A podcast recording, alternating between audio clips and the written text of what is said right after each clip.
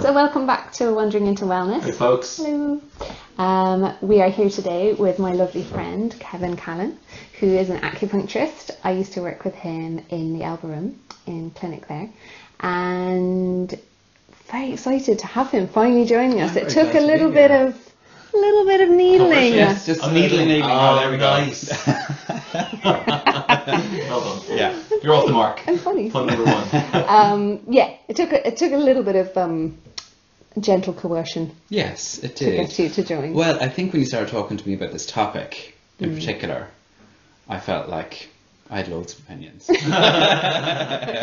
So- so I was a little bit more confident about coming and talking to you. Yeah, and I just basically went, okay, no, you have to come. That's Yeah. it. I've Yeah. decided you're coming. Have I nailed you down? Yeah. Yeah, I, I beat you into it. But we had like a plan to do. Originally, what we'd said was like one podcast with a bunch of men from different strata and spheres of society to talk about the role of men and patriarchy and all these sorts of masculine modern masculinity and then we planned to do one with, with women. But we realized after doing the first men's one quite quickly well Lydia certainly did very quickly. She's like shit failure. I'm sorry. It's like as in like we kind of we, we almost realized I think on the day of doing it that we mm-hmm. got a very weak cross section of society mm-hmm. Uh, and then immediately after doing it we sort of realized there was a bunch of missed opportunities where we looked for maybe more kind of like toolkit approaches for men to kind of like manage their you know their self-worth around this sort of around this topic. And all those other things we, we sort of just didn't quite get to tease them out. It's just a huge topic I think and there's Massive. too too much in one hour.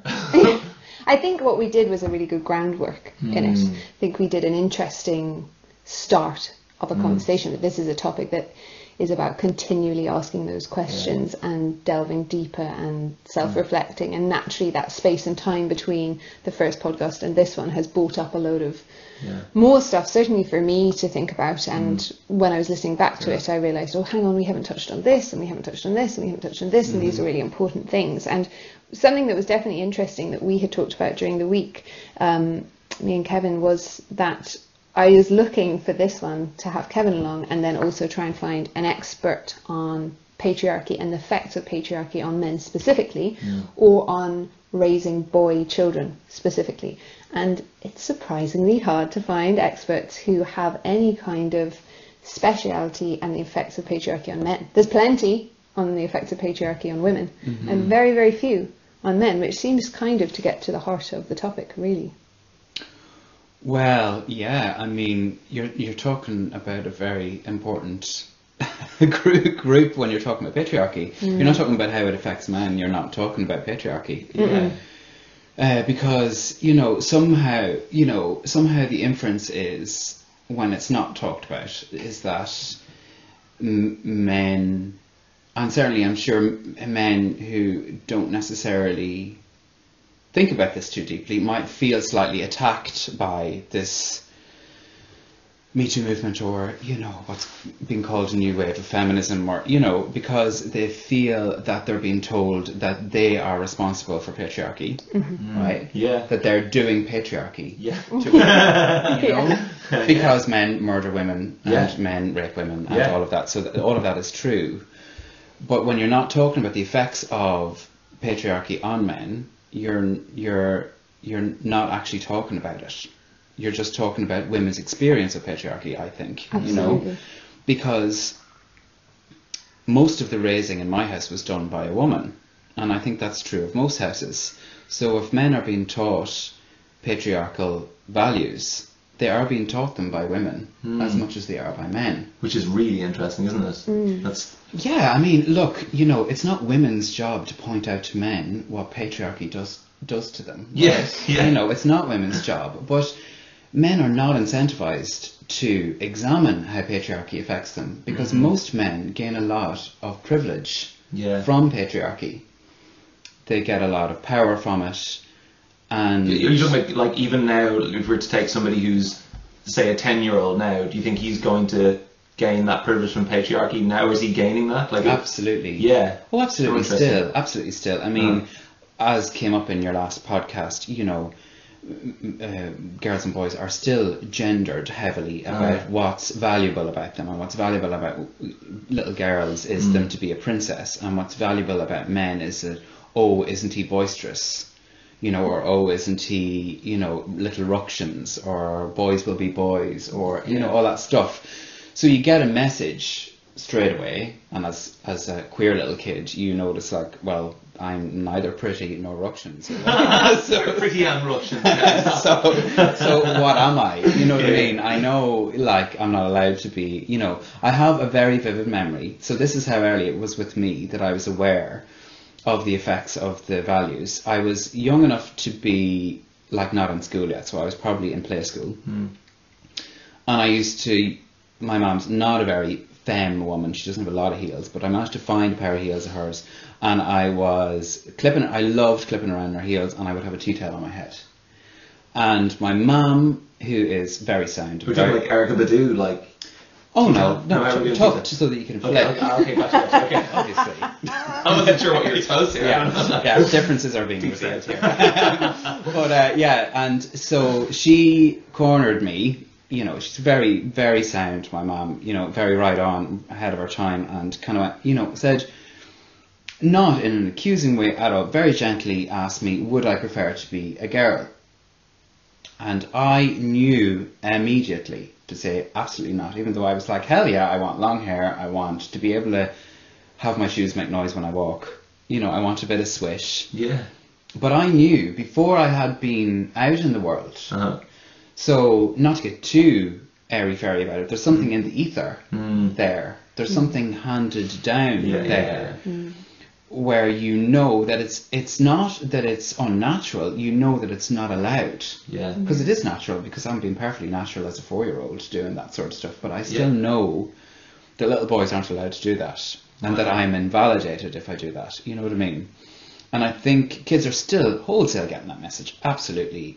They're, they're wholesale getting that message. I think this current conversation that's happening now en masse is is and and, and the, the the gorgeous anger of you know women's marches and the this is not consent marches and starts to pierce holes in that Yeah. but um But in terms of their, you're, maybe you're saying that there, that is still not the conversation that's reflecting on how those ideals are being handed down. That's about the the anger back at the patriarchy and the here and now Yeah. because it's women's job to make sure that they're not murdered Sure. that they get equal pay that it's not women's Yeah. job to sort it all out yeah. yeah. you know they why have we need to to be in it together a bit more. Yes, Yeah. exactly. They have to demand it. But like you can't but but there is I feel a gap between that and then expecting men to to fix something that's mm. not broke for them. Mm. Like why would a straight white mi- middle class male with economic opportunity have any reason to question how his gender was policed when he was little if he felt it reasonably comfortable to step into that Yeah. and it gained him all of this connection with his cohort Yeah. Mm. and what's He's- unique about being gay is you mm. get the adjacent privilege of being white and male, mm-hmm. and that my sexuality isn't announced in every situation. Mm-hmm. When I apply for a job before people know me, when I go to the bank, when I get a loan, you know, nobody knows. Mm-hmm. They just see me. You don't look like I'm looking for a loan. yeah, you know, exactly, exactly. Although I regularly do for a lot of queer things. But you know what I mean? Like they're not, you know. So I get all of this privilege. Yeah. But I, Interesting. but I have been hugely affected by patriarchy Yeah. negatively, and it is something that I've had to survive. Oh. And you, you get a unique, you get a unique insight into how performed masculinity is Yeah. because I've had to um, learn first of all in your teens the situations where you had to perform more in a more masculine manner, Mm-hmm. deepen the voice, not pronounce your ings, not sound too well spoken, not you know because I come from a working class area, Okay. you know, so you Gotcha. know, working class rural Okay. place. Yeah. Um, so you know you you notice the work that all of that is, and then you eventually, when you move to a city and escape the rules, you then can be yourself. Mm. Must take a lot of layers of onion peeling to get to Yeah, that's, where you are that's part of the com. That's part of the coming to terms with being gay thing. Yeah. it's it's it's a, a huge part of it is to get to see how patriarchy was rammed down your throat, how you were invalidated Mm. from before you ever really were gay, from when you were very little. Yeah. If you identified outside those very strict rules of what's allowed for men that we were talking about earlier, Yeah. um, you are first of all similar to women, not exactly the same, but similar to women. You're in, you're at physical risk. You can be attacked, and I regularly was physically attacked. Um, but you also know, like you, you just are invalidated by both men and women because you, there's nothing more dangerous than than challenging gender norms Yeah. because you're upending the whole system. You- uh, Absolutely. Where did you first try to pick up your new self worth, or where did you first look for sources of that, or what? What was your? Um, in my teens, I met a lot of other freaky little queers that were interested in music and art and drinking lots and taking lots of drugs. Okay. And so we had that pain in common and those interests in common. Yeah. and we delighted in our difference, you know, and everyone else was dreadfully pedestrian Mm. and ignorant. And Yeah. I would wager a lot of them still are. Um, that little rage hasn't gone away. be cool, Kev, be cool. Um, and so, yeah, and so that was the first time that I that I knew that there was a power. There was a delicious freedom in being forced to step outside Mm. what was allowed for straight men and straight women, and that you did that the, it wasn't a consolation prize. It was amazing Right. Yeah. Yeah. Yeah. to yeah. be outside all of that because yeah. God help them, they don't know how great their life is. Yeah. But you feel you have to suffer for your art. You absolutely do. You absolutely mm. do, and it gets the better of some people, and mm. you know that is the reason why gay kids and adults are more likely to be addicts, are more likely to commit suicide. You know, or die younger, all of that stuff. Mm. And depending on the acceptability of your queerness, right up to, you know, um, um, trans issues and all of that, you know, it's more and more difficult Yeah. and the outcomes and survival rates and you know all of that stuff are more and more difficult for Yeah. for the the more queer you are Yeah, right? and, yeah. and queer being not n- not fitting into these very narrow Heteronormative things. Yeah. yeah. and uh, yeah and so it's been interesting because I've moved home to where I escaped from at 17 um never ever wanting to go back Wow. ever ha- have, after having been traumatized really. Um, and so after doing a lot of growing and, and a, a lot of um, coming to terms with myself and um, becoming very happy and secure, I find myself living back at home and being in the company of people who have never had to leave, never had to question the values of sending their kids for first communion even though they don't go to mass or the um, the fact that there is no shame in them saying that they're afraid if they're a man or um, that there's no shame in saying that they're wrong if they're a man or you know or not being able if they're a man and all of that stuff and all of the performed sighing in a certain way when you sit down, holding your shoulders in a certain way, like I see it in the gym. You know, grunting when you drop things, not answering you if you say, "Are you done with those weights?" And they- you know, for fear that they may, I want to ask them, "What do you think I'm going to think of you?" Yeah. If you say yes, thank you, I'm done with that. Isn't it weird? Do you think I'm? I'm I, Politeness is a sign of non non masculinity? Exactly. Um, and, and I would say, you know, different classes for the want of a better description. Sure. You know, you know, I certainly from the background that I come from, that's what the message I got. It's kind of funny. So almost we're saying as, as uh, the perception is that as you move from a blue collar environment and become uh, move towards a more genteel class structure in society, that maybe there's a sense looking at that from the blue collar work, blue collar society, that there's uh, masculinity has gone from that level of society as well. Is that Well, no, they've got they've just got they've a broader they've a broader set of rules. Yeah. If you're let's say middle class, you're allowed. So, for example, um, the unconscious messages that I would have been given, not by my parents, by any stretch of the imagination, bless them, they were very permissive of me being me, Cool. and loving and nurturing, and are the reason why I'm still around. You know, Great. Uh, but growing up, you know, if you weren't into GAA and if you weren't into uh, being boisterous and domineering and overpowering and competitive and violent, you and and didn't behave in the way that carries those values, so that you weren't, you know, demonstrative in your physicality and you weren't, uh, you know, or you or you were good in school, for example, because I would have been reasonably good at school, you know, Yeah. and I would have went and tried to be, do my best and all of that. That was not allowed. You're doing a few things wrong there. Yeah, I was doing quite a few things, wrong, you know.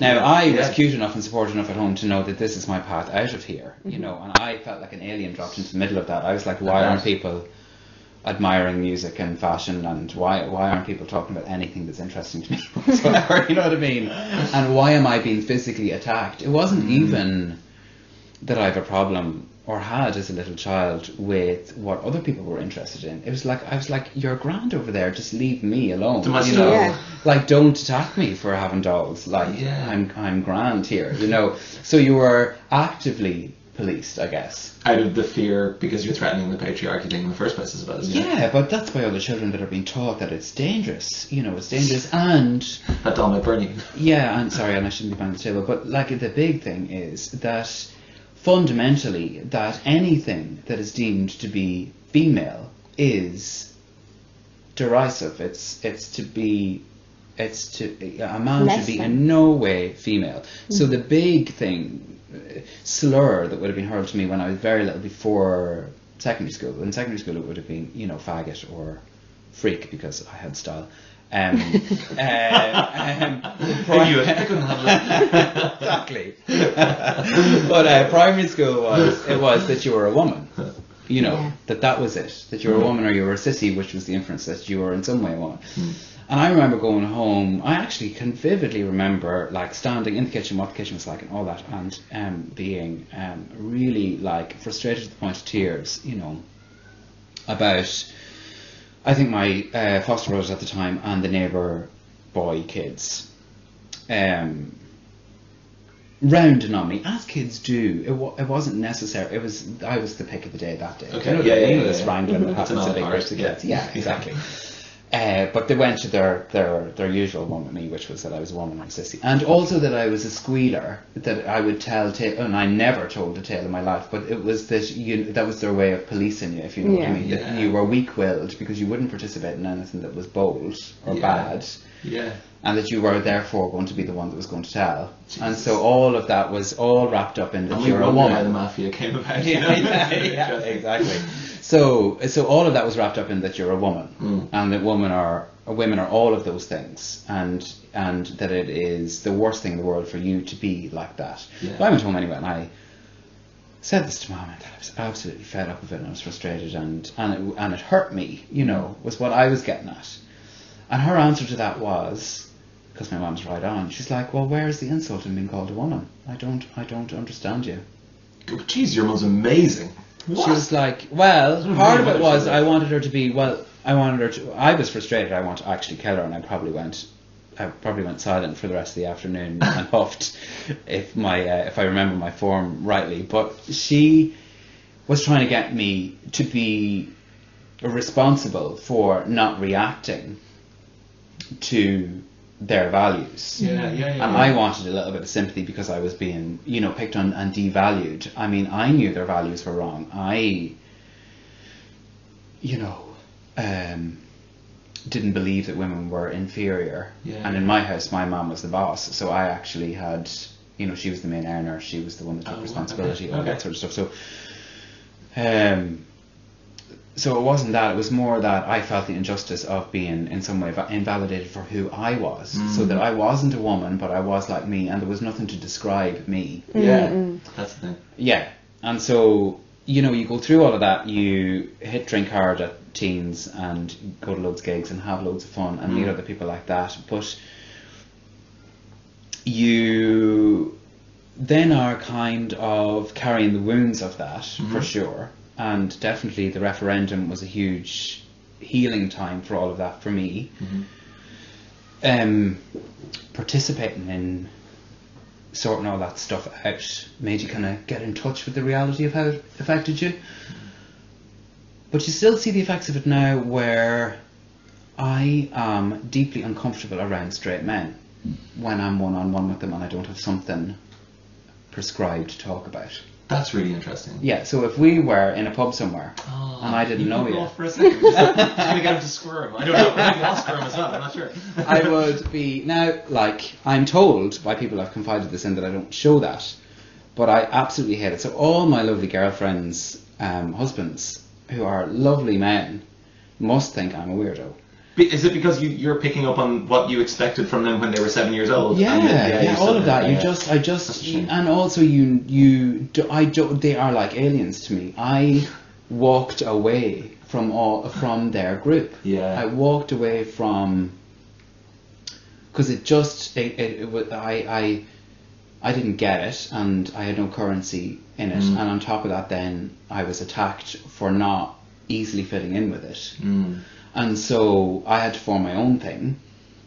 And so consequently, when I'm in their company, in work, professionally, I can totally be easy breezy, comfortable, you know, and same with you, comfortable, no problem. But put me at a house party or a pub situation where I can't hear properly anyway, which makes it doubly um, difficult, you know, and I then, I just go into a blind panic going, what am I going to talk to this man about? I don't even like his T-shirt. what will I say? like you know I can't and it's you know it's not like we don't have things in common It's interesting, isn't it? You're just your your first thought is like, shite, we won't do anything on them, but actually, you can't get past that to the the obvious and easy ones because there's loads of things I'm sure that you, you you're going to share. there's that but the wound is that I don't feel good enough around them Oh, really? Okay. yeah Really? Oh, that's still there. That's such that's a, the that, that, No. that's the wound is that you're going to be judged and found lacking. yeah or that I am lacking mm. not even that they're judging me because I don't still fear homophobic judgment from Yeah, anybody yeah. I don't it's not that it's that I am lacking Because that message was given to you from such an early age, and consistently, consistently. con- and consistently. You can still do courses in DIY, man. It'll, and There's then lots we can do. I'll just talk about that. I mean, I mean, and like, I, you know, bless me, like in late teens, I flirted with the idea of making myself swat up on football. So that Really? I Yeah, that's what I'm wondering, yeah. A conversation with people. And, you know, I remember when I first moved to Dublin in the early years being in taxis and actually indulging in football conversation with taxi drivers that I knew nothing about. And there's ways you can answer things to make it sound. Oh, there like that. absolutely are. So, I've done it. I've had yeah. thousands of them. I also yeah, don't enjoy the, the football thing. Yeah, or, you know, the barbers either, you know. Yeah. Um, No, that's painful. That's why I shake, shake my head. Yeah. Get out of that. Way too uncomfortable. Yeah, and all through my twenties, I cut my own hair. right there yeah, you go. because I just not because I had a phobia, but because it's just I, I did not connect with that Yeah. Mm. that The male, barbershop that male vibe, you know, and so But so what can we do? So I have a son. hmm, What can we be doing in our raising of boys now that changes the narrative around this? What are the subtle differences that can be made?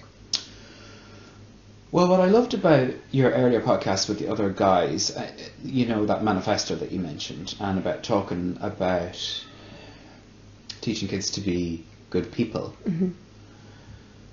Um, and what's very exciting about the trans rights movement is that it's pushing the boundary of what actual gender means way out, way beyond what I thought we'd get away with this this early on in my lifetime. Cool. it's just all of a sudden leapt forward so that you begin to it gets diluted so much which of course scares conservative people but it gets diluted so much that what does it actually mean to be any gender? And i don't mean just looks wise i mean uh, values wise and how you carry yourself in the world and all that sort of stuff. So i think it's it's I uh, personally I don't have kids, but personally I would be constantly pointing out to them how skewy the value system is at the minute, and its purpose.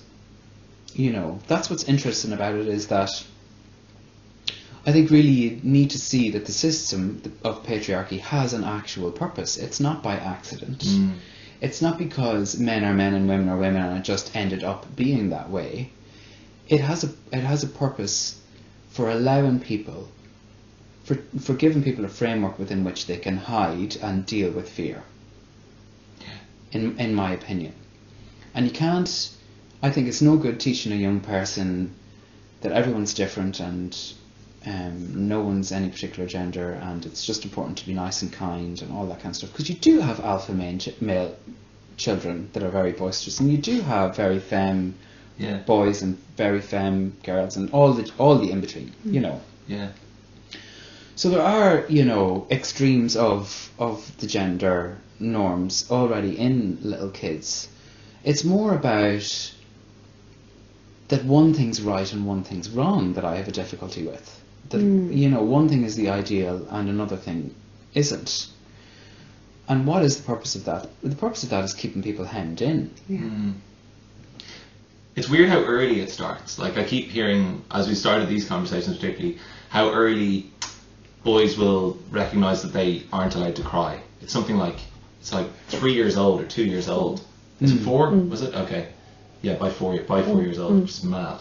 Uh, and that they'll start to like reject the doll thing and embrace the football thing, like when they're two. So they're like it's so close to nature in terms of nurture. Like it's from the absolute get go. It almost seems to happen in the womb. So they, they pick it up, I think, a lot of them, or it's very subtle. How it's disallowed ones that aren't necessarily going to be rage and fashionistas, Mhm. or either, or, or, or, or queer in some way either, but they have a natural um, interest in those sorts of things. Mm. They pick up on that it's it's not really what's done from other kids and Yeah. you know all that sort of stuff.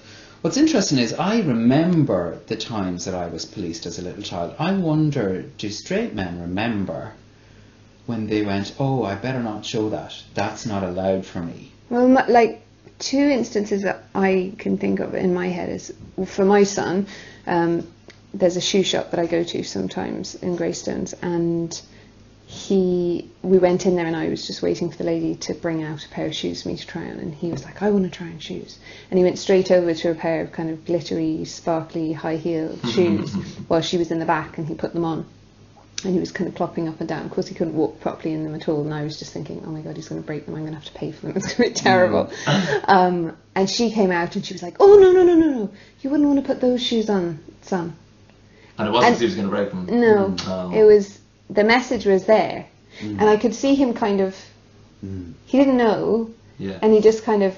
There was a, but there was a moment in him of. Mm. That's oh, happening all the time. Yeah, and you know that a little bit of him burned with shame Mm, mm, about that he made a misstep, yeah, that he broke some rule or other. You that he know. didn't understand. Yeah. And yet he loves breaking the freaking rules. He does. Yeah. He does. Like, Yeah. And my brother too, who obviously is an actor, Mm. um, he would have always tried to wear my mum's high heel shoes. I mean, he just would have worn them and clumped around, and he would have come down. We had these big sweeping staircase, and he would have come down the staircase and done this whole thing. Sounds and my fun. stepbrother Yeah. would have been like, like nearly physically vomiting at the vision of my brother clumping down the stairs, and Wow, how he just yeah. like, Cannot. like could not handle it, just Yeah. like repulsed yeah. by the thing. And my brother, being my brother, of course, would just do it Do it more. twice as much, But yeah. that's the same response that my son would do. It's mm. not that he didn't care. It's that he mm. cared so much that he didn't want to save face. He didn't want to lose face, so he's just like, I'm going to do it more and more and more Exactly, but and ha- see it what does- happens. it does It's still have the the same same effect. effect. Climb it up. Yeah, I mean, I just, mm. it's interesting. It's just really interesting to see, first of all, to get to grips with what what is really disallowed for men. Because I don't see it spoken about anywhere. Mm. You know, I don't see any male leaders on social media in response to everything, kind of going, "This is what's going on here."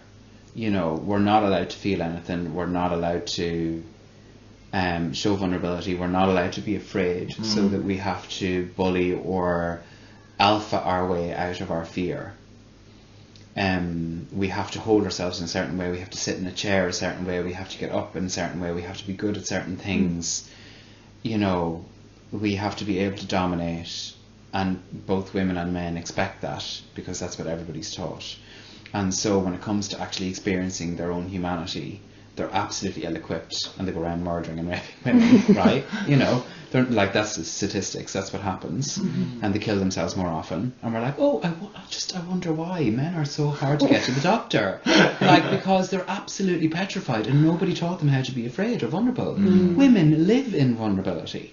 They live in vulnerability all the time. That's what they're busy telling everybody. Mm. We have to be afraid all of the time. And physiologically and economically, we're more likely to be poor. We're more likely to be attacked. We're more we're responsible for other people's lives. We live in fear and uncertainty all the time. Is what I hear women saying in one way or another. And men don't even know they are afraid. Right? Yeah. They don't even know. Like the patients that come in to me. Was it so well layered over? Yeah, they just uh, they haven't realised because certainly because I would suffer have suffered badly with mismanaged anxiety, and um, I recognise the signs from a mile off in patients, and to try and get a man to connect with the fact that they're actually afraid, and mm. that's why they've got globus hystericus, or that's why they've got you know that's actually they're racked with anxiety. It's not even in their vocabulary. A lot of men because it's disallowed. Yeah. So l- life is scary, being a human and growing and living in uncertainty and showing up even though everything's guaranteed to go to shite in the end. Yeah. My bad language. Yeah. Uh, is scary. Yeah. And men are left with absolutely no tools with which Mm. to deal with that. So I just was really struck when I moved home to Dundalk, Mm. going to the gym, because I would have gone to city centre gyms, mostly gay people in them, you know, in, in, in Smithfield, certainly Mm. a, a broad mix. And you had alpha people in it, but they weren't the predominant. Mm. And so I go to this gym in Dundalk, a Yeah. lovely gym, and there's loads of really nice men in it, obviously normal men, but they're they've never had to a lot of them have never had to move away, they've lived there their whole lives, they've you know, they've been involved and held and validated by small town values.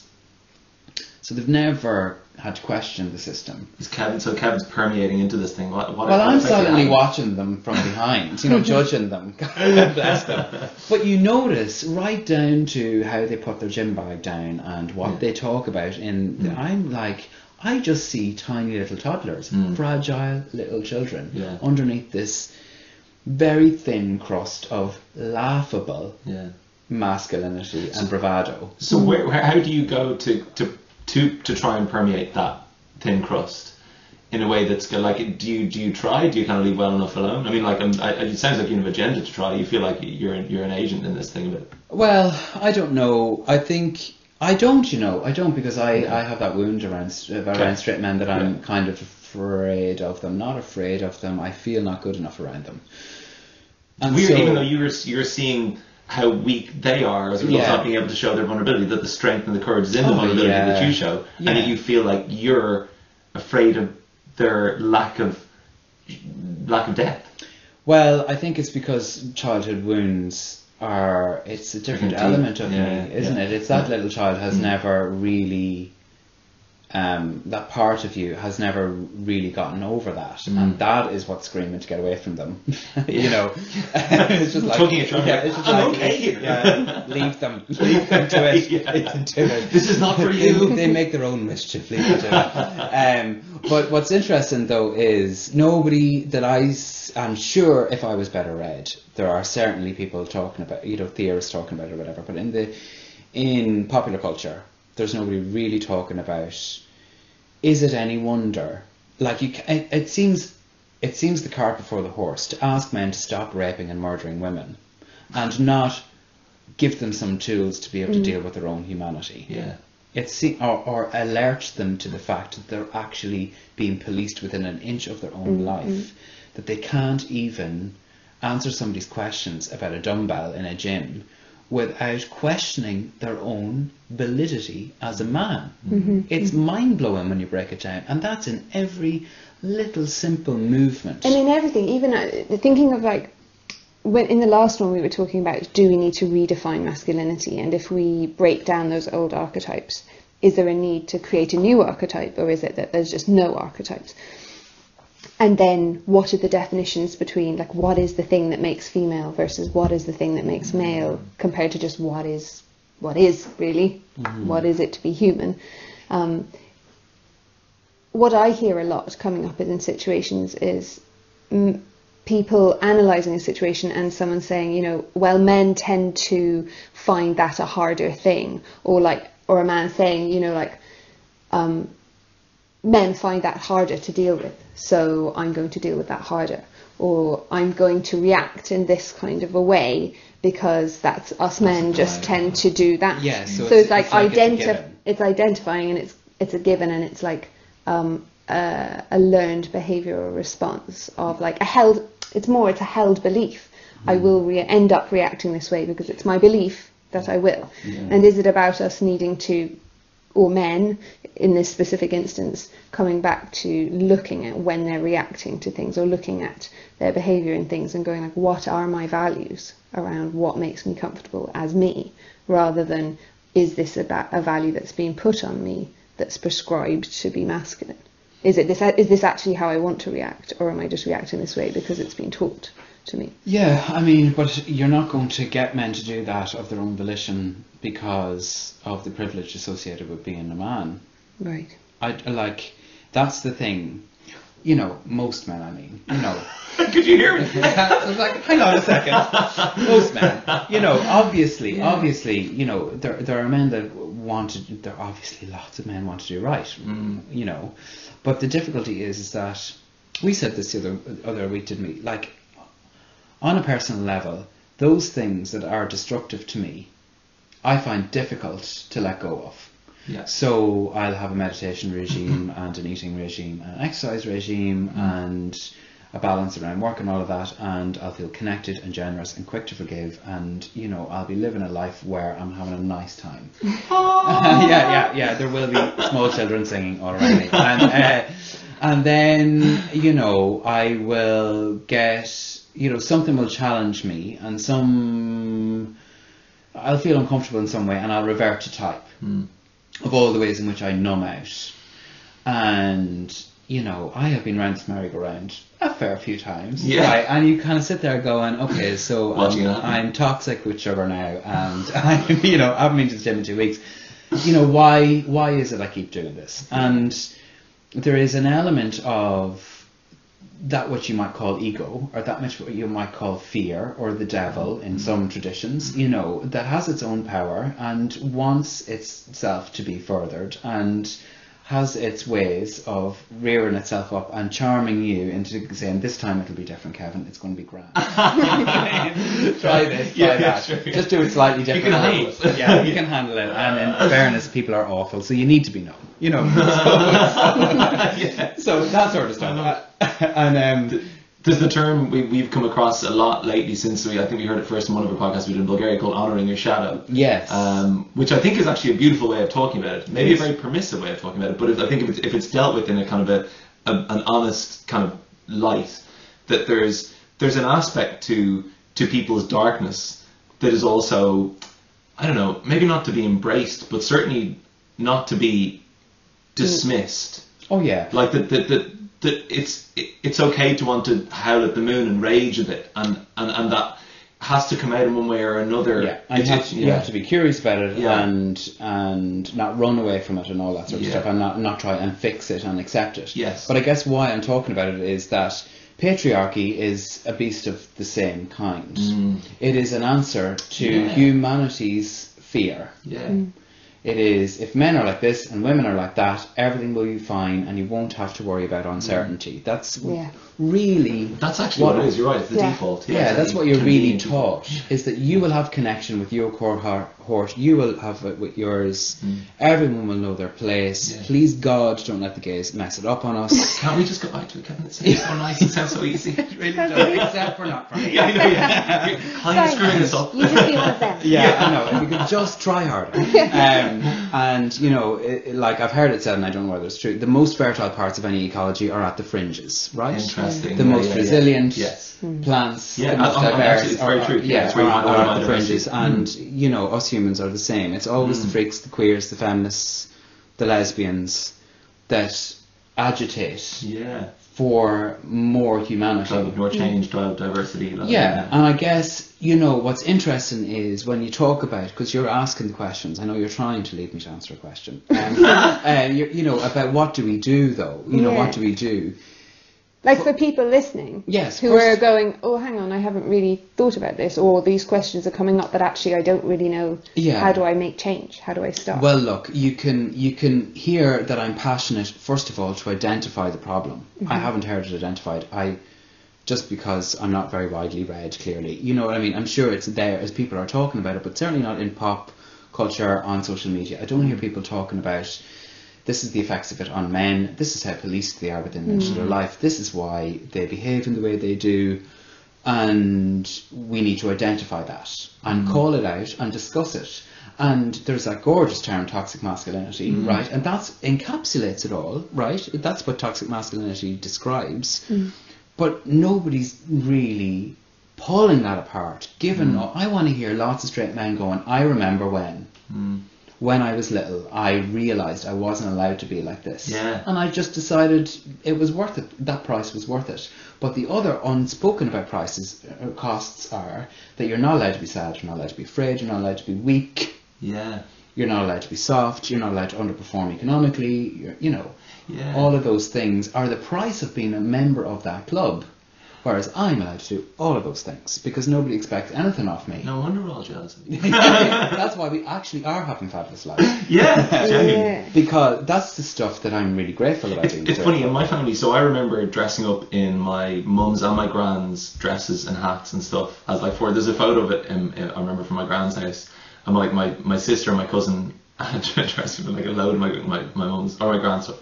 And uh, so it was like it wasn't something that was frowned upon. It was a very fairly conservative upbringing. Like I had like Presbyterian blah blah blah thing, and it wasn't. But that wasn't particularly frowned upon in itself at all. And I think my mum really wanted me to kind of move towards kind of the art thing. She thought that I had that in me, and then realised fairly quickly that I couldn't draw shit. Um, I developed later life, thank God. Uh, but then there was still, I still very much like, whether it was knee jerk reflex or whatever, but found myself in heteronormative lifestyle and definitely with the like the anger issues and all those sorts of things that come with that, like hundred percent. Yeah. But but I wasn't it wasn't it wasn't crushed out of me that part of it at all. But I still defaulted into that. Yeah, but I would wager, and I might be wrong, that it was indirectly. Yeah, yeah. By It's society. still around, yeah. Because you're, you're It's just not, you're just not, you know that if you're you're in a group of lads, It's- what the mm, rules are. Yeah, it's pretty scary if your immediate environment where you're being brought up can be that can be great, can be open and permissive and whatever else,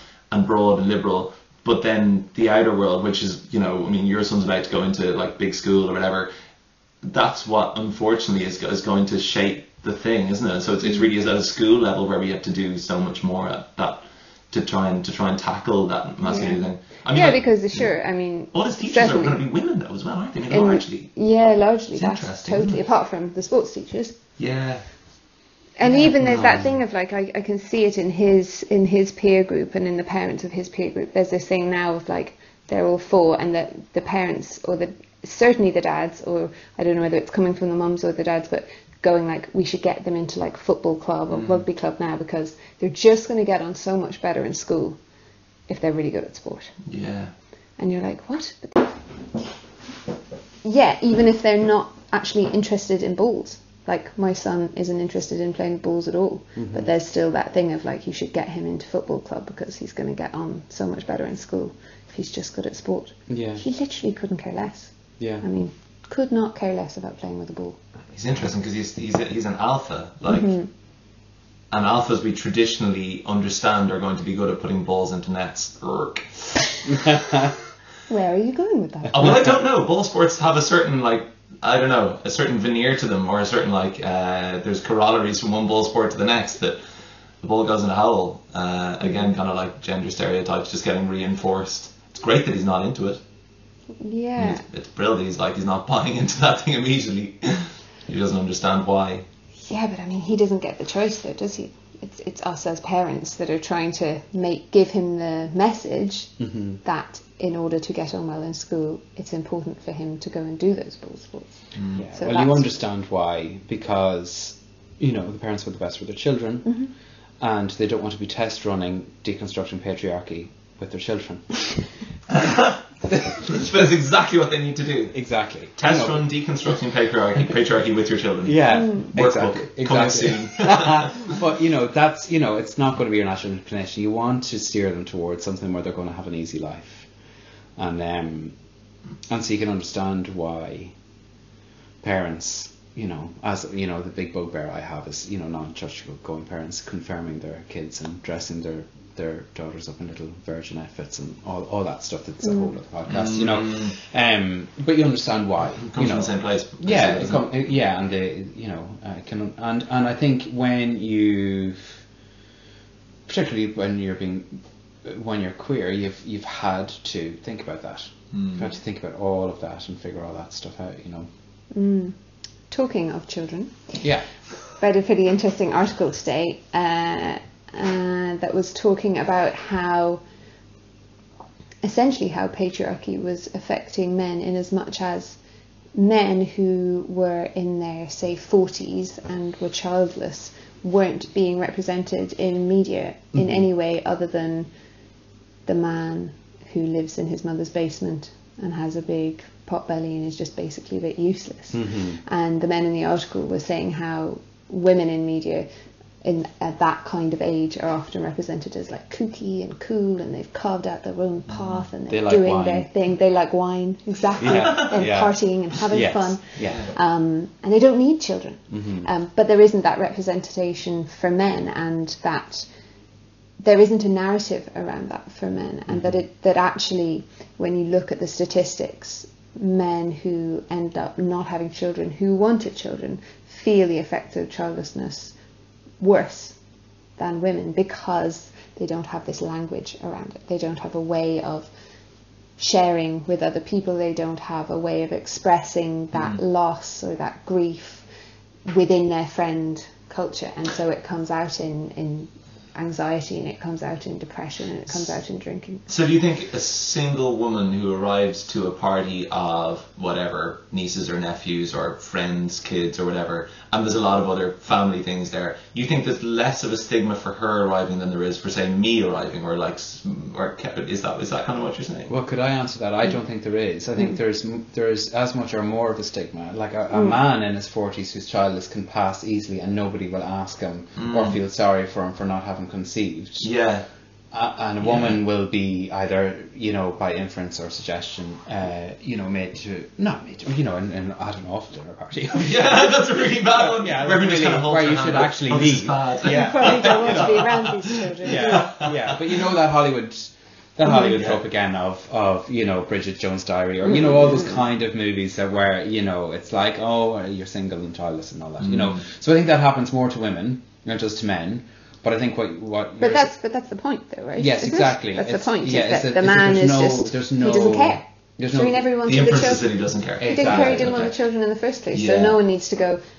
Are you actually okay? Exactly. Like, how do you feel about this? Can we talk about it? Yeah, and, What and I would say about it? that's another way, just like not being able to express, not being able to Mm-hmm. be vulnerable, you know, not to be able to be afraid, you know, not knowing how to communicate any of those normal human challenges. Men are also not allowed to care whether they have kids or not. Mm. There's, it's just disallowed them because that's seen as a woman's job, not a man's job. So it's one of the, you know, I was, uh, you know, when I was thinking about coming here, the, the all these costs of being part of the masculine rules, you know, easily fitting into that. Some these are some of the prices of joining that group. Do you know what I mean? That I haven't had to pay. You know? Um, They were saying also in the article that um, one of the reasons, maybe these specific men were saying that one of the reasons that men were feeling that childlessness so keenly and that might end up in something like depression or anxiety or addiction is because if they didn't have children, so therefore they weren't procreating, um, and they weren't so, so contributing to society financially, maybe in some kind of a way, they felt like, what am I then? What is my place Where's in society? Yeah. Because Yes, well, exactly, because what you know, what you're taught is valuable as a man is to be economically productive, to be domineering, the boss, you know, the leader of the house, the payer of bills, the provider, all of that nonsense idea, and you are to always be sure of everything, always have a solution, never show your sweating, never show your vulnerability. And men, therefore, are as afraid as any woman is, of course, they're human, they're going to be afraid and unsure, and they've no, like I was saying earlier, no skills or tools to deal with that. And mm-hmm. so that's why in the, Hol- in the, in the male Hollywood trope, you see the main thing that's focused on is that they were economically unproductive, they're you know, they're 40 odd and they're living in their parents' basement, they weren't able to get their stuff together, and therefore didn't attract a mate or have children. Yeah. Mm. So they failed as all, at all the male, Male pursuits. stuff. And that's a lot of pressure for somebody that you've then tied up that they can't be afraid or unsure or have imposter syndrome Yeah. or, you know, have self doubt. Like I've seen it in my own family, I've seen it in neighbours and stuff where you, you know, they're really, really insecure people and really afraid of what's expected of them.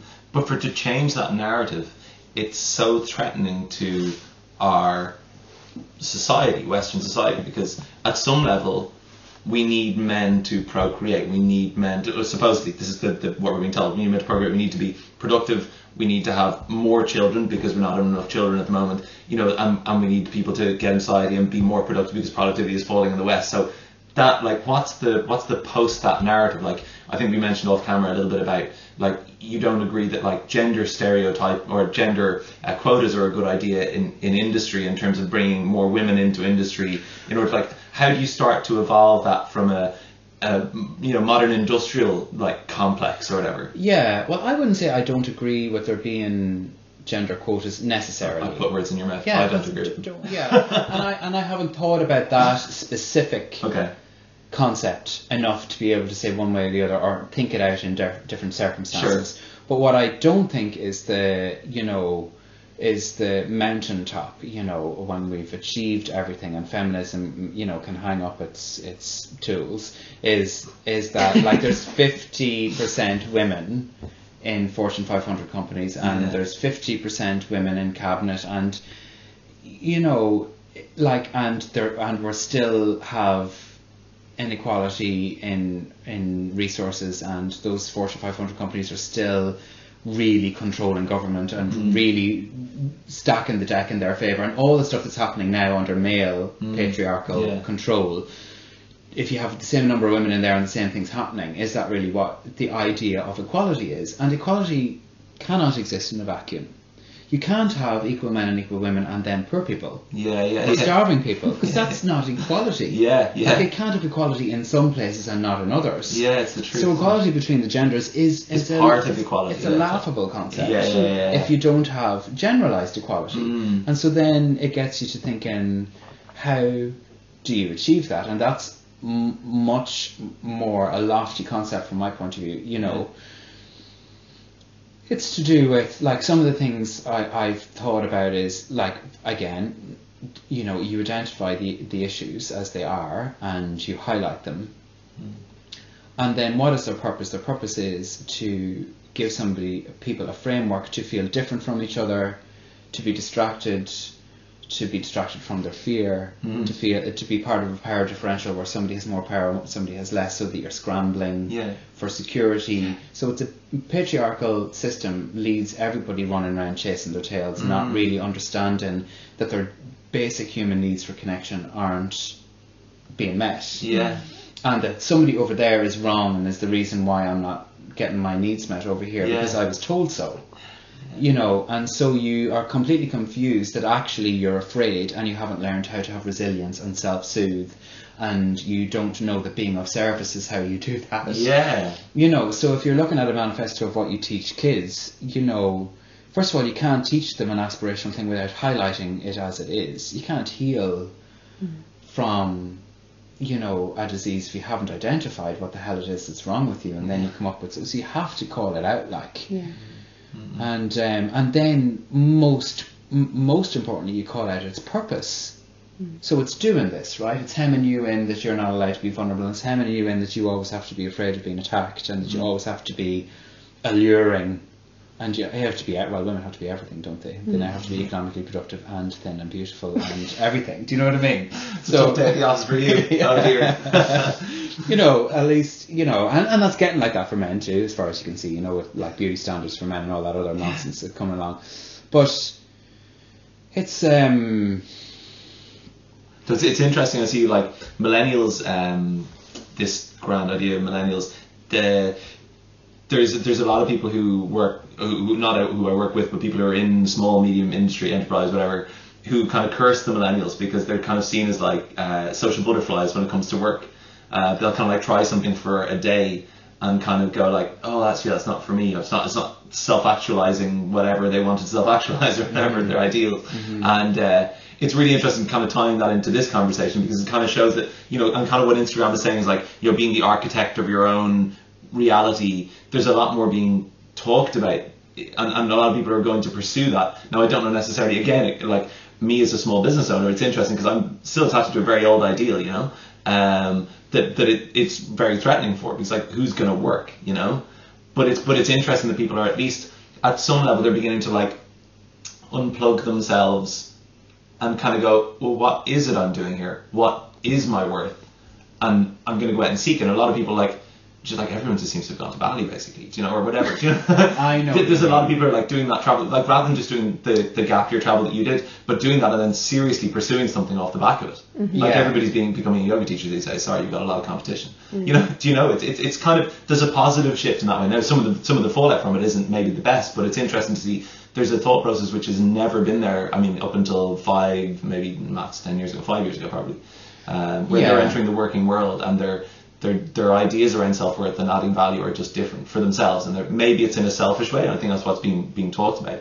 But maybe actually it, it's for the greater good at some level because at least it's an exploration of you know what it really means to be human and what you know. what your purpose is. Yeah, absolutely. exactly. Like, is your purpose as I think I've said to you before, and I've talked about this with clients. You know, is your ultimate purpose to because it's certainly what I was taught was that I should study hard, get a good leaving cert, get a good degree. That will secure me a good job, and then I'll always have good earning capacity, and I'll mm-hmm. never have to worry about anything ever again. I'll be mm-hmm. able to change my car regularly. Everybody outside will know that I'm doing all right. Yeah. And that stuff runs deep. Like I mm-hmm. moved home to the countryside where I grew up, where car porn is a big thing. You know what you drive is a big measure of how you're doing, and all of that stuff. And I could really feel it. I didn't want to be running into my schoolmates, Well, that's weird. you know. And I don't care about that stuff, Yeah, and yet I do. You do. You know what I mean? You so exactly. So it does run deep, and so you know, I don't know, like. You get equality, right? You know, men stop raping and attacking and and materially disadvantaging women in every sphere, right? you know, like underpaying them and not employing them and all the stuff that happens, right? And women are equally in power. You know, first of all, how do you achieve that? That's not something I think you can practically legislate for. So that mm. has to come as a consciousness change. Mm. And then that does not suit the patriarchy. It can't suit it because it's based on there being power inequality, mm. so that everybody feels like they're not enough. Men will never be man enough because their their humanity will always pull them away from what they're taught as being a man. Yeah. And women won't be women enough. They'll never be hairless Yeah. forever. You know what I mean? like the amount of women I have apologising for their stubbly legs when they get up on my plinth. So they'll ne- you'll ne- so you're constantly at a deficit, and that's what patriarchy wants. Mm. Because you're busy being distracted from what's actually important, mm. which is being of service and showing up and having courage and developing and all those things that are in that manifesto that you talked about in the last mm-hmm. one, which is you know it, it is is the real living, is living in uncertainty, and having the resilience and the appetite to kind of grow and improve and all of that. They're human values that don't suit patriarchy. Mm. Mm-hmm. And again, I have to hold my hands up. It may well be my ignorance with regard to feminism because I'm not well read on the topic, but but I, I don't see, as I say, on the things that I see in articles in newspaper and the stuff that appears in, in my channels, let's say, anybody talking about that broader issue. We just have to make men understand that this should stop raping women. Yeah. You're never going to make a man stop raping women if he doesn't know how to deal with his own humanity. Mm. If he has been absolutely imprisoned by this nonsense that he has to walk in a certain way and that he has to be always sure about everything, it's going to blow. Yeah.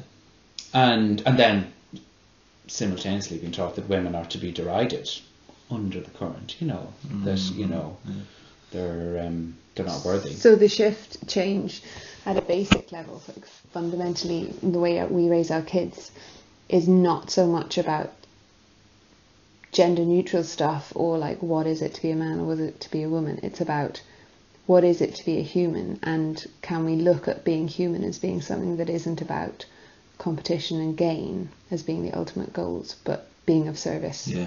as being the ultimate goals. Yeah, goals. because you know and I know people that are that personality type that are very ambitious and love to achieve and create, and with that create wealth. Mm-hmm.